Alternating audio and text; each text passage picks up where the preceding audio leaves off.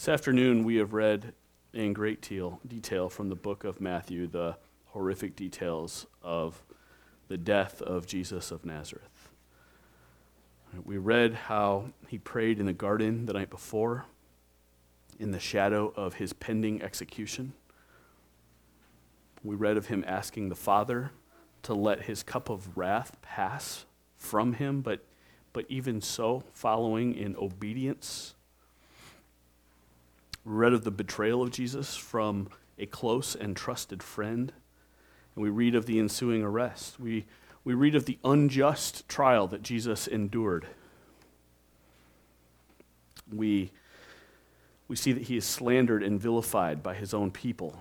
We hear the roar of the crowd asking Pilate to release the murderous zealot named Barabbas and a call for them to put Jesus to death and death on a cross. We, we read of the mocking, of the beating of this man who had done no wrong. We, we read of the torturous way in which he was treated, the scorn of men he endured.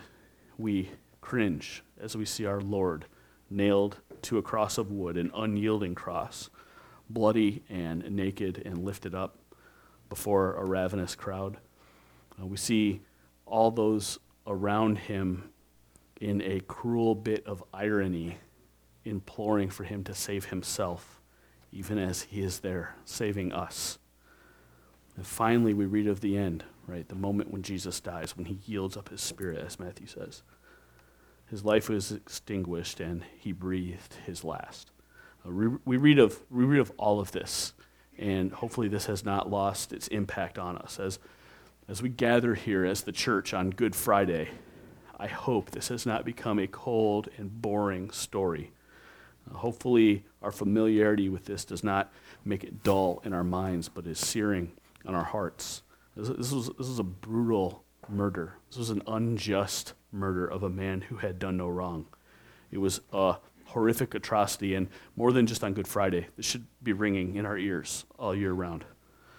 Um, we are accurately named sheep, though, right? We are stubborn we are stupid, we forget, we are in need of a reminder. Focusing on the death of Christ on a day like today helps us to remember that this Jesus came to us. He was born of Mary and Joseph. He lived a perfect, sinless, righteous life under the law, and he was put to an unjust death by evil men and women. And, and this, in and of itself, is a tragedy. This is not all that went on here, though, right? Not just a, a, a murder, not a, a mere unjust execution. That is not all that happened. So it's not merely a senseless death or merely an unjust act that should cause us to cry out in anger for justice. That's not, of course, all that was going on here, right? We, we read in the account of his death the what, the, the facts, the what happened, the events, but, but we see in Scripture, furthermore, why. Why it happened. Why did this happen, and what effects does this have? We see the innocent man executed in Matthew, and we get a fuller explanation of its effects in Romans. Uh, specifically, we are going to see what this has to do with you. What this has to do with me, what this has to do with you. How does this death 2,000 years ago affect you? And if this death does have something to do with you, what ramifications does this lead to? What does this imply? What does this press upon the rest of your life? So if you have your Bibles this afternoon, please take it and turn it to Romans 6. Romans chapter 6.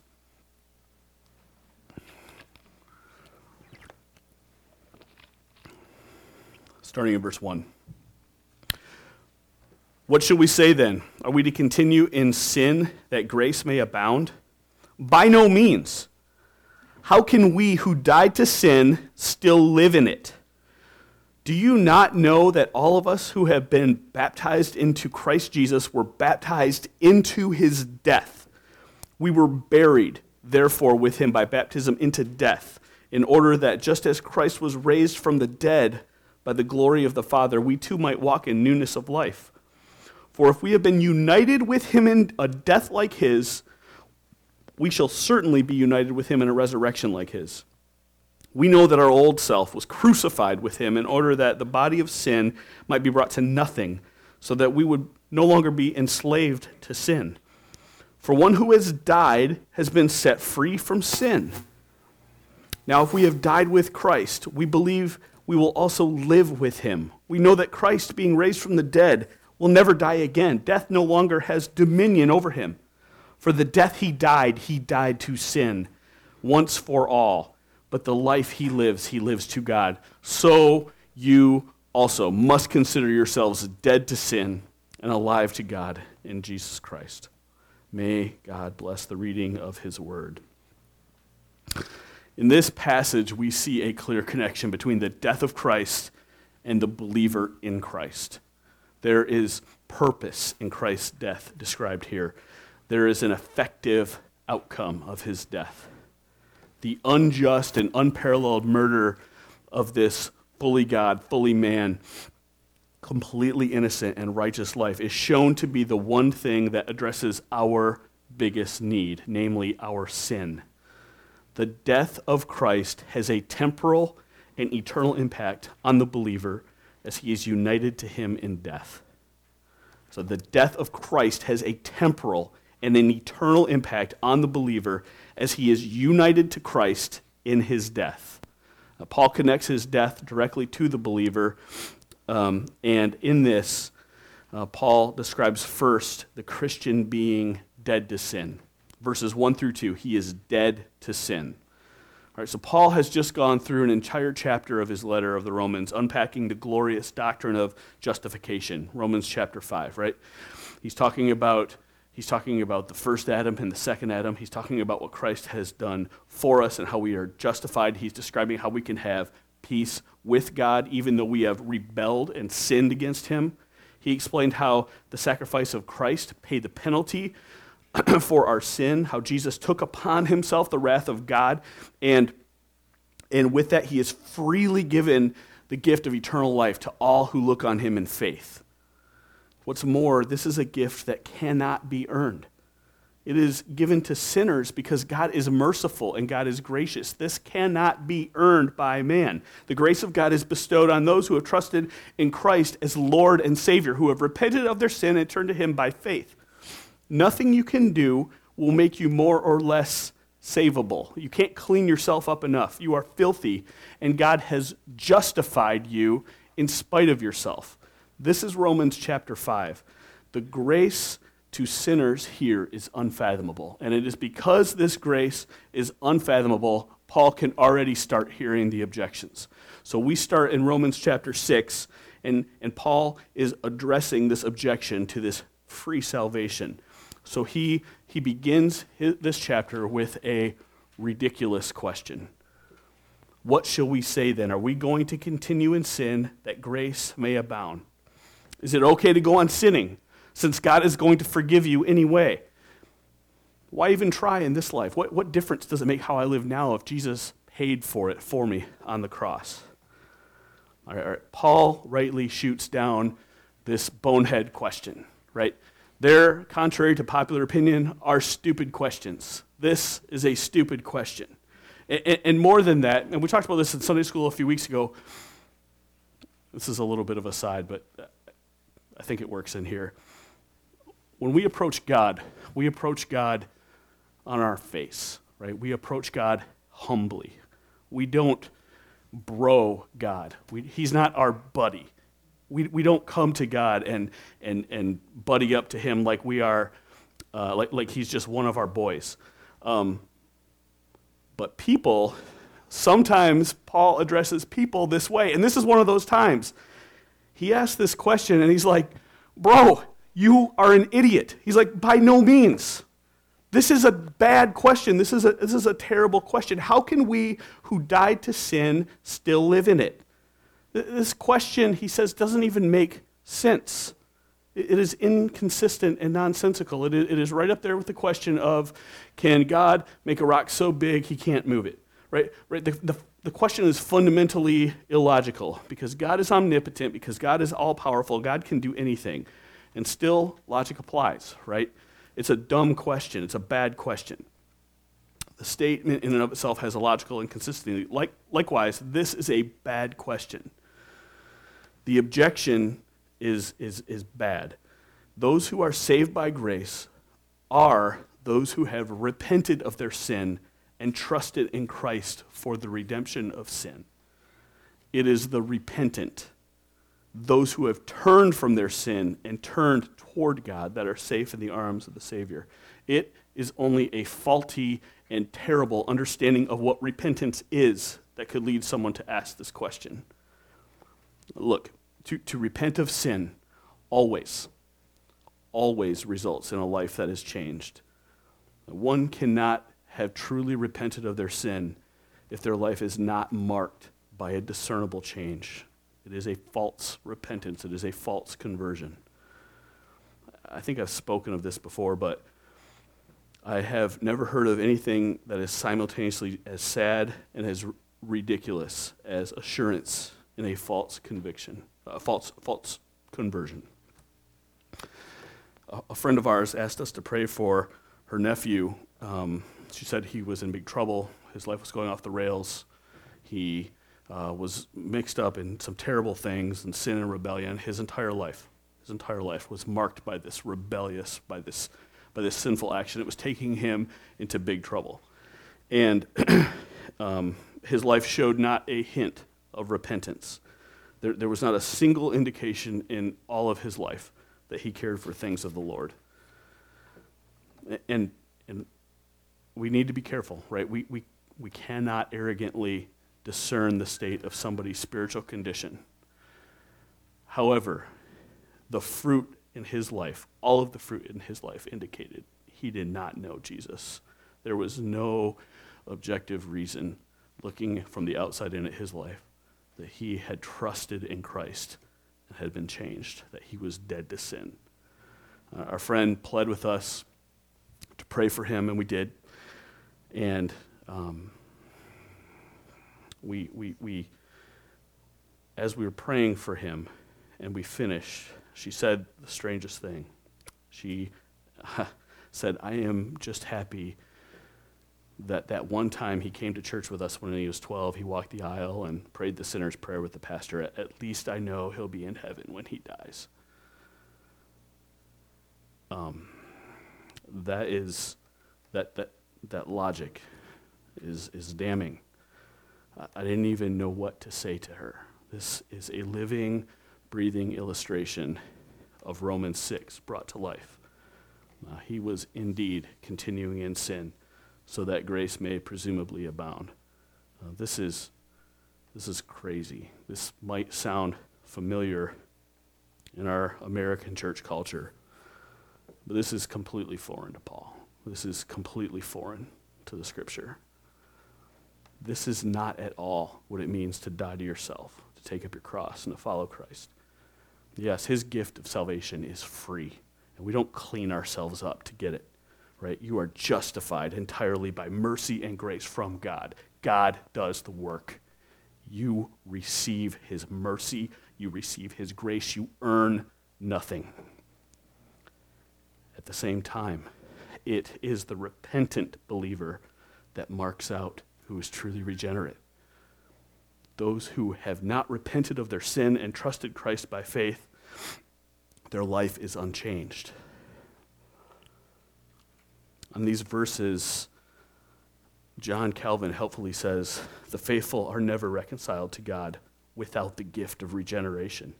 Nay, we are for this end justified, that we may afterwards serve God in holiness of life.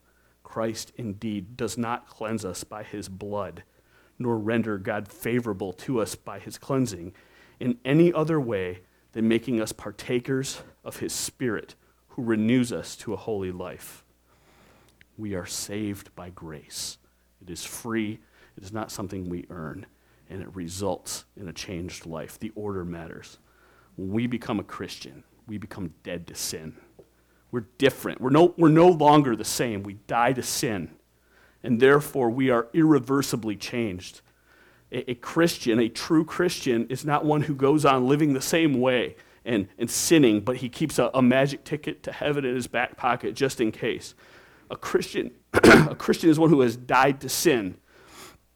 That is what it means to repent. That it was what it means. That's, what, what that, that's part of this regenerative process. It has happened to him, and he has changed. Look, you die to sin now, or you die in your sin later. There is no in between. Uh, let's be clear. Paul asks, How can we who died to sin then still live in it?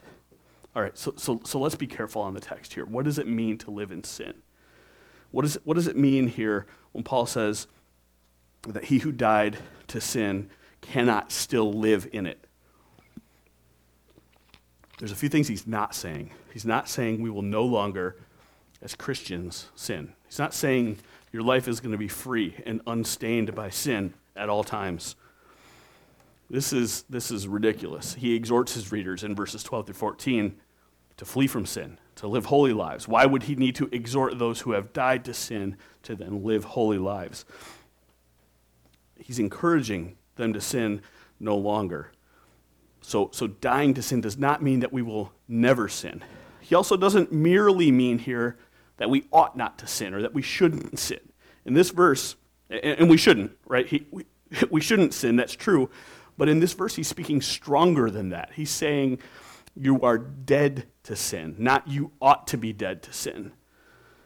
Now, this is something that happened to us already. He's, he, he's, he's saying this is something that's already happened to you. You are already dead to sin.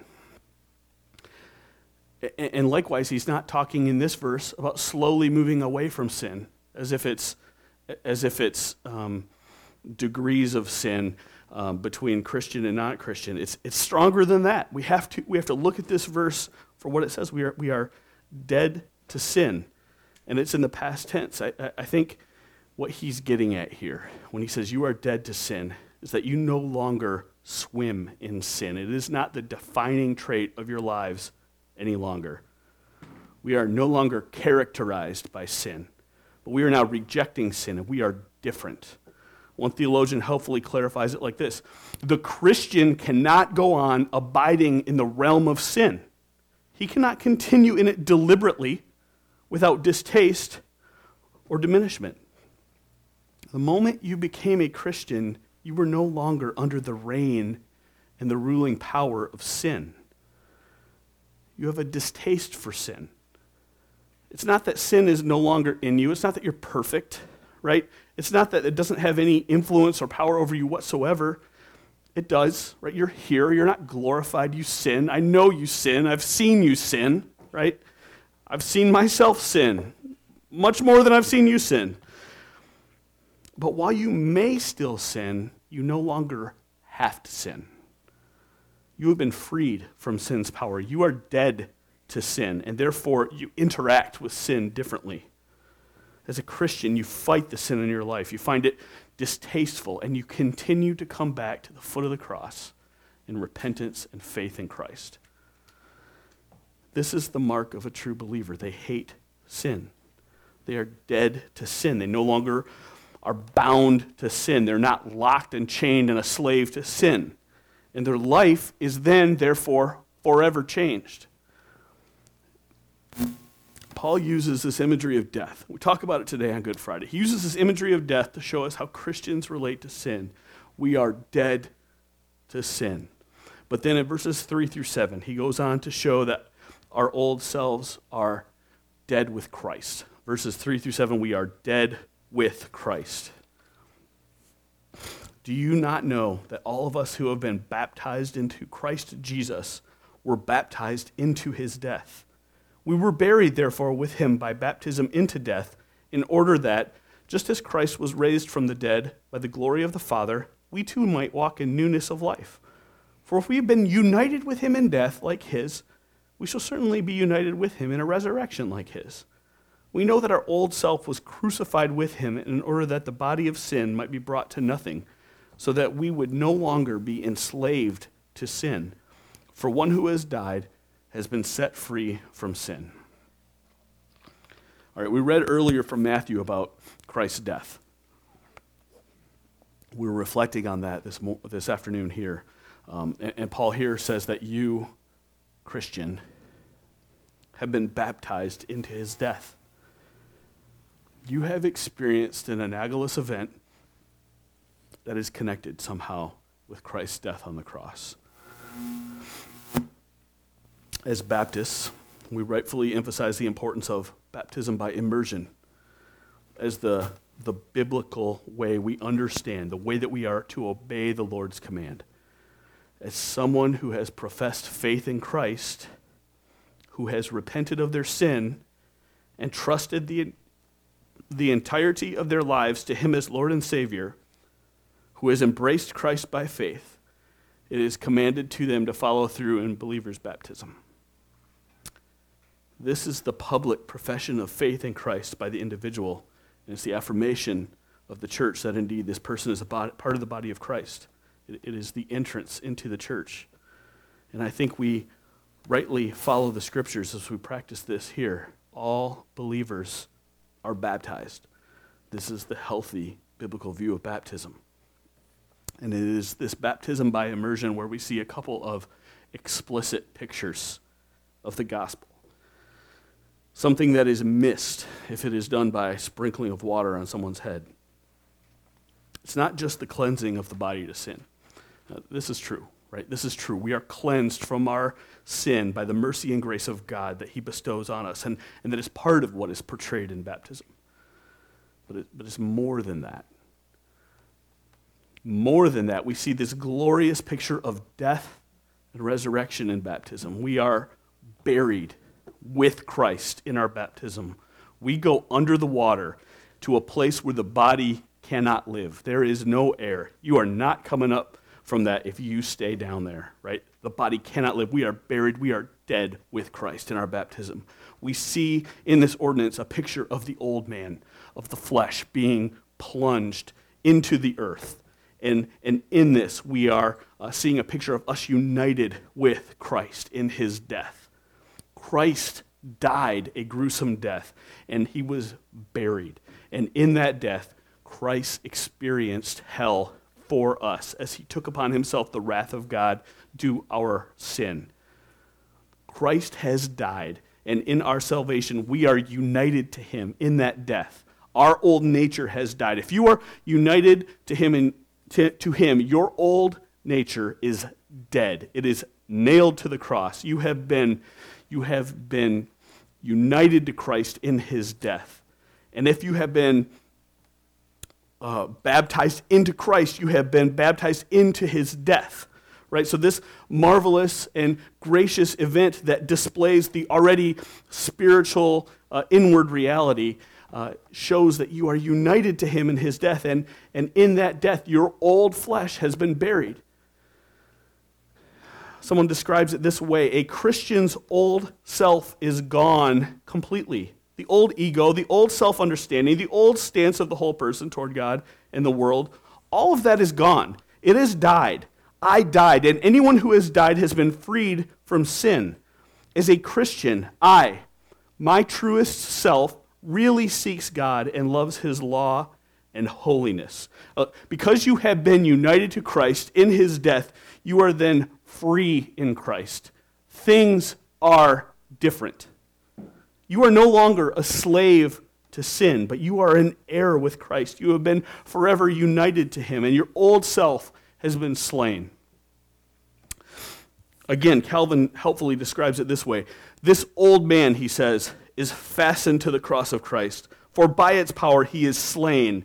And Paul expressly referred to the cross that he might more distinctly show that we cannot otherwise put to, uh, be put to death uh, than by partaking of his death.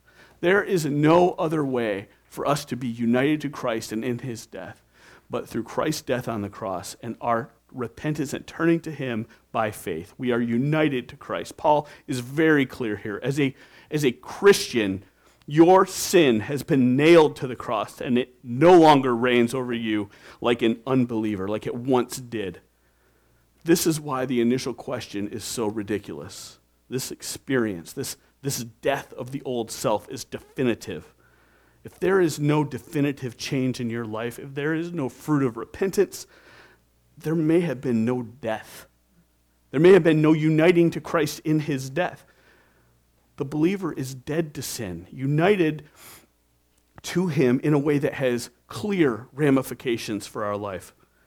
Christ's death is always effective for the believer, it always accomplishes what God would have it do. The old man, the old flesh, is crucified with Christ in his death. And though we are not completely sanctified on day one, we are now free and we are different and we pursue a life of holiness. We are bearing the fruit of repentance, of this dying to sin, of this dying with Christ. The death of Christ has a temporal and eternal impact on the believer as he is united to him in his death. Because of Christ's death, you are dead to sin because of Christ's death, you are dead with him. And finally, like Christ, now we are dead no more. Verse 8. Now, if we have died with Christ, we believe that we also live with him. We know that Christ, being raised from the dead, will never die again. Death no longer has dominion over him. For the death he died, he died to sin once for all, but the life he lives, he lives to God. So also you must consider yourselves dead to sin and alive to God in Christ Jesus. Church, we're, we're here on Friday, right? We're here on Friday, and I love being here with you on Good Friday. I love that we do this. I think it's good and right for us to reflect on the death of Christ on Good Friday. I think it's good and right for us to reflect on the effect that this death has on you and has on me, that this uniting to Christ in his death we need to hear this. We need to reflect on this. We need to remember this all year.